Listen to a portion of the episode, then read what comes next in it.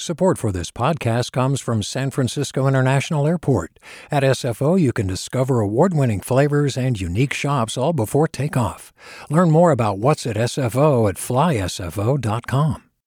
Hey, it's Avery Trufelman, host of Articles of Interest. And I've got to say, I've been a fan of KQED ever since I was a little kid and I would come out to San Francisco to visit my grandma. It was just what we'd always turn on every time we got in the car, every time we were making dinner and turning on the radio. It was always KQED. And then over the years, I've become a massive fan of KQED podcasts because this is local reporting at its best. These are answers to questions you've always wanted to know, interviews with exciting, unusual voices, necessary journalism, all told with love and care and artistry. And did you know that a majority of KQED's funding actually comes from members? It's just people like you and me supporting the programs they love while also getting access to cool events, behind the scenes footage, and so much more. If you want to sign up and be a part of this amazing community, visit donate.kqed.org slash podcasts to become a member today. That's podcasts with an S. Thank you for listening and thank you for your support. From KQED. I'm Erica Cruz Guevara, and you're listening to The Bay, local news to keep you rooted. If you're from the Bay Area, you've probably heard this joke about how you know you're from here when you've never visited Alcatraz. But Alcatraz is a significant monument in the Bay Area's radical activist history. It's where more than 50 years ago, a group of Native American activists occupied the island, setting off a months long fight for Native self determination and civil rights. So, this Native American Heritage Month, we wanted to play back this episode about the history of the Alcatraz occupation, which is still known today as one of the most important actions in contemporary Native American history and in the fight for American Indian civil rights.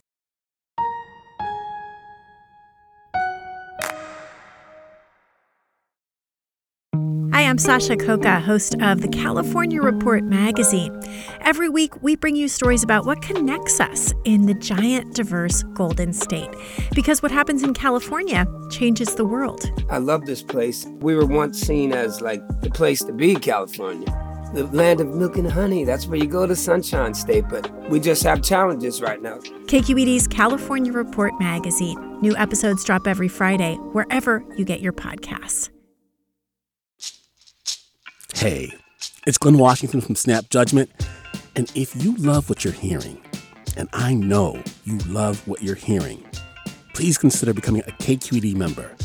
Get special access to cool events, behind the scenes footage, and so much more. Plus, you'll sleep better at night knowing you did your part for the community you depend upon. It's in you.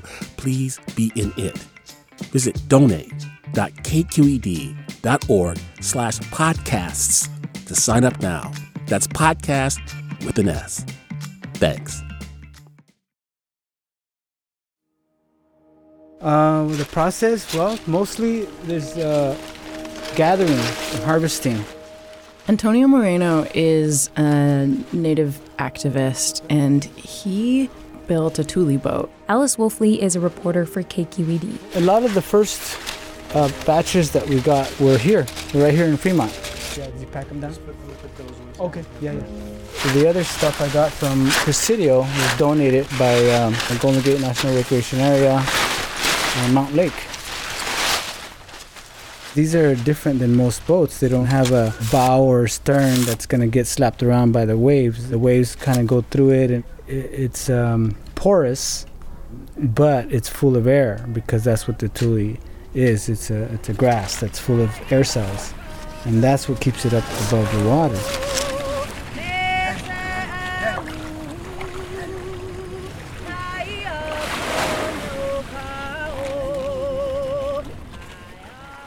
So my alarm went off around 4:45. Got to Aquatic Park.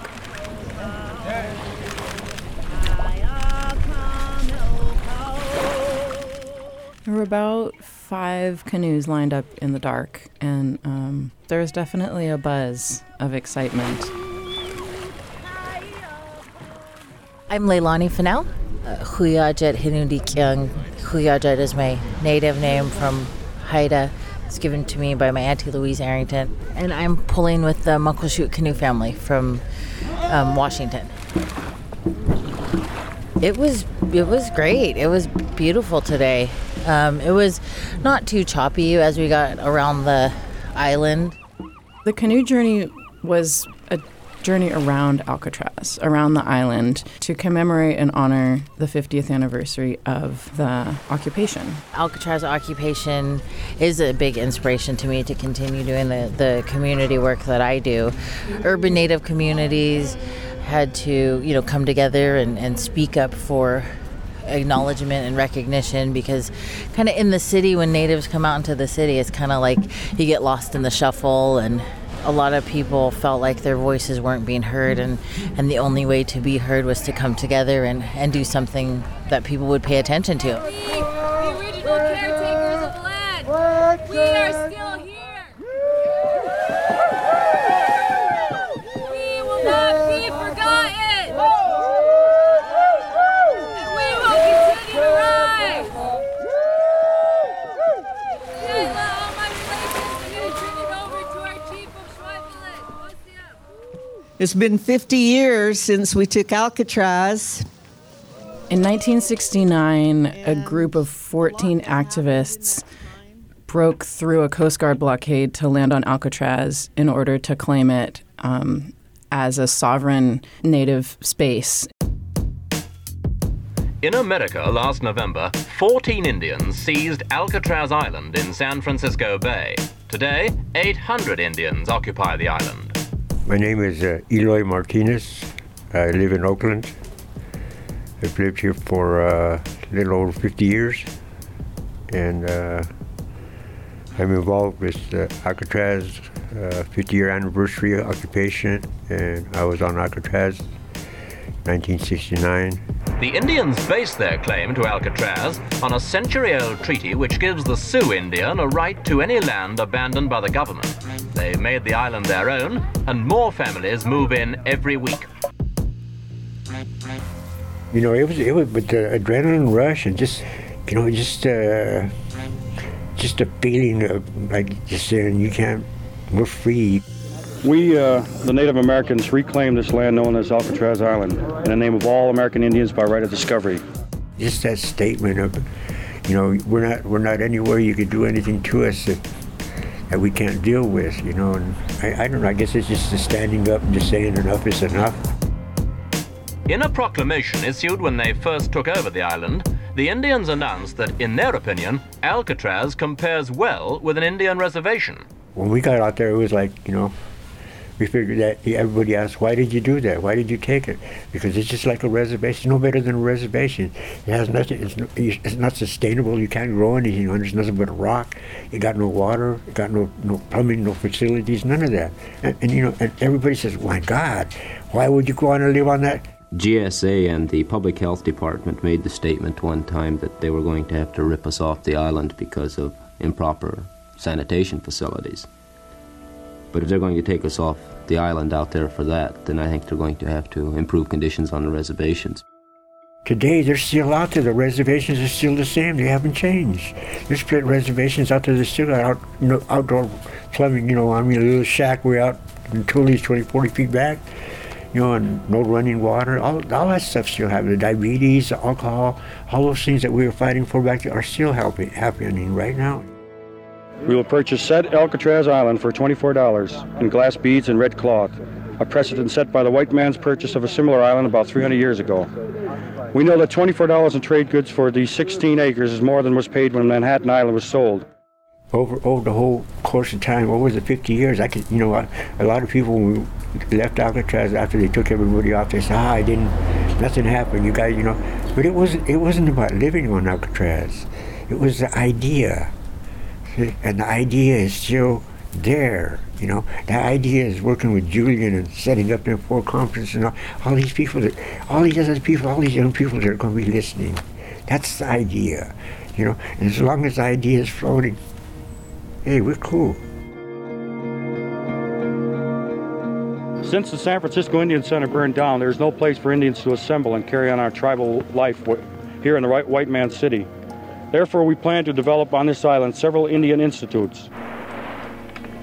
Well, we want a university here, we want an ecology center, we want an Indian museum, we want a Native American Studies department.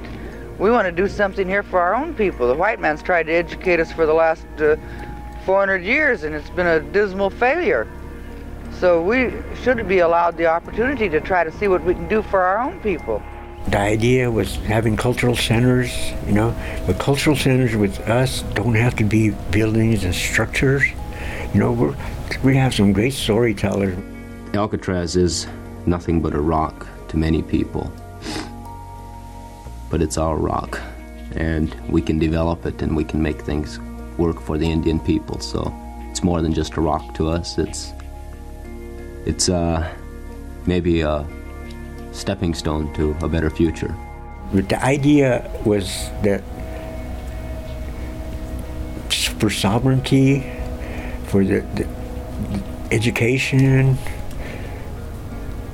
all those things that, that seem easy for other people to get that we never had, those were the things that the idea was about.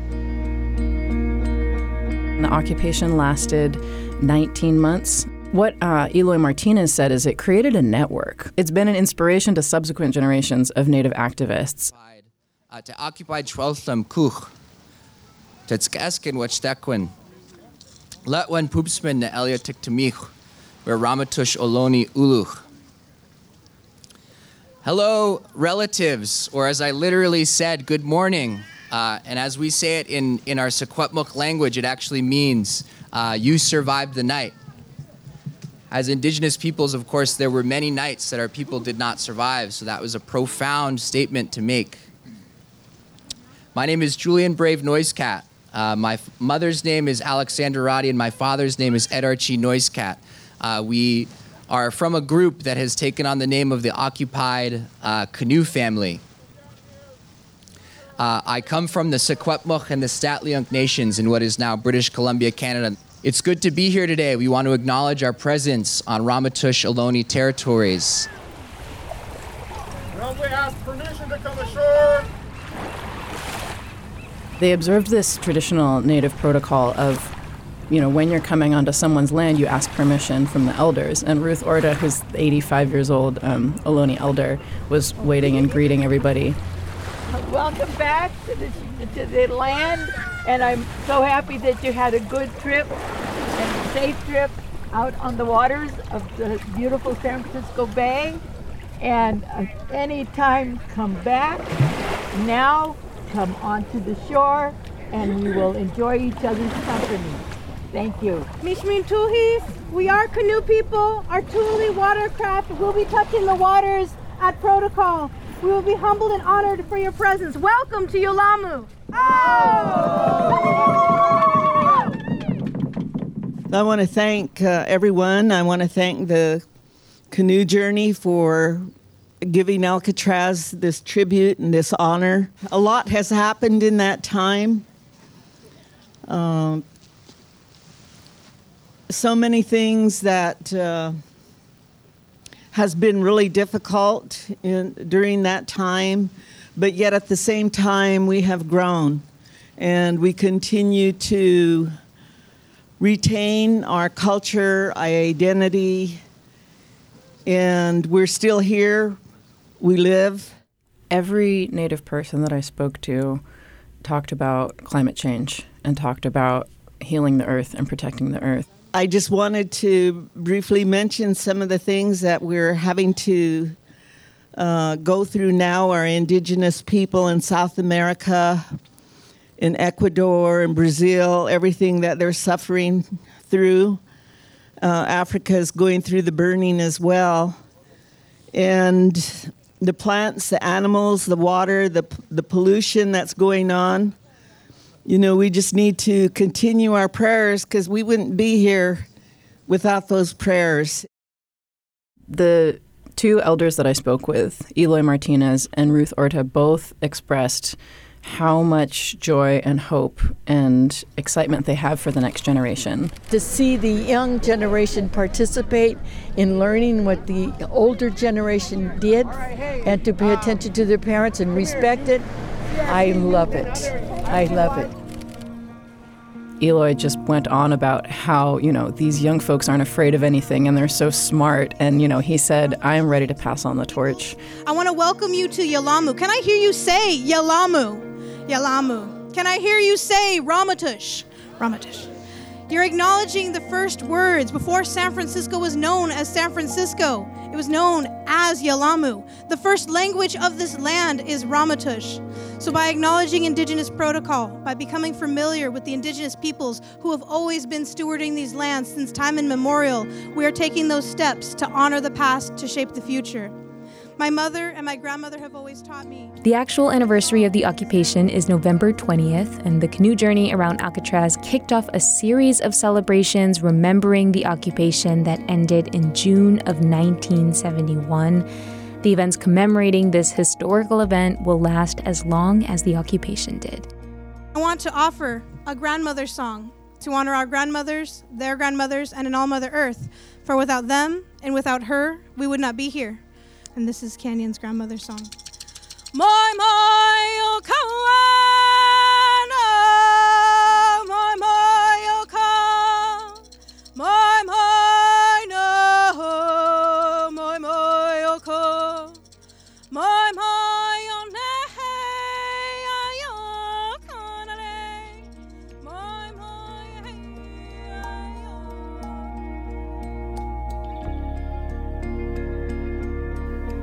was reporter Alice Woelfle, who reported on the 50th anniversary celebration of the Native American occupation at Alcatraz back in October of 2019. This episode of The Bay was produced by me, Erica Cruz Guevara, Alan Montecillo, and Kyana Moghadam.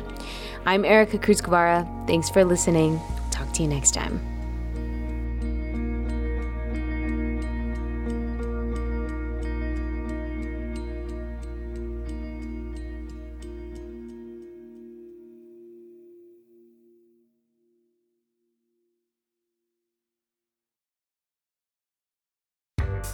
Hi there, I'm Rand Abdel Fattah from Throughline. If you're listening to this podcast, you know that KQED produces exceptional storytelling that keeps you informed, inspired, and entertained. Their podcasts cover issues from your neighborhood to the entire country and everything in between. Support this work today. You can help us continue to bring quality podcasts to your ears. Just head to donate.kqed.org slash podcast. That's donate.kqed.org slash podcast.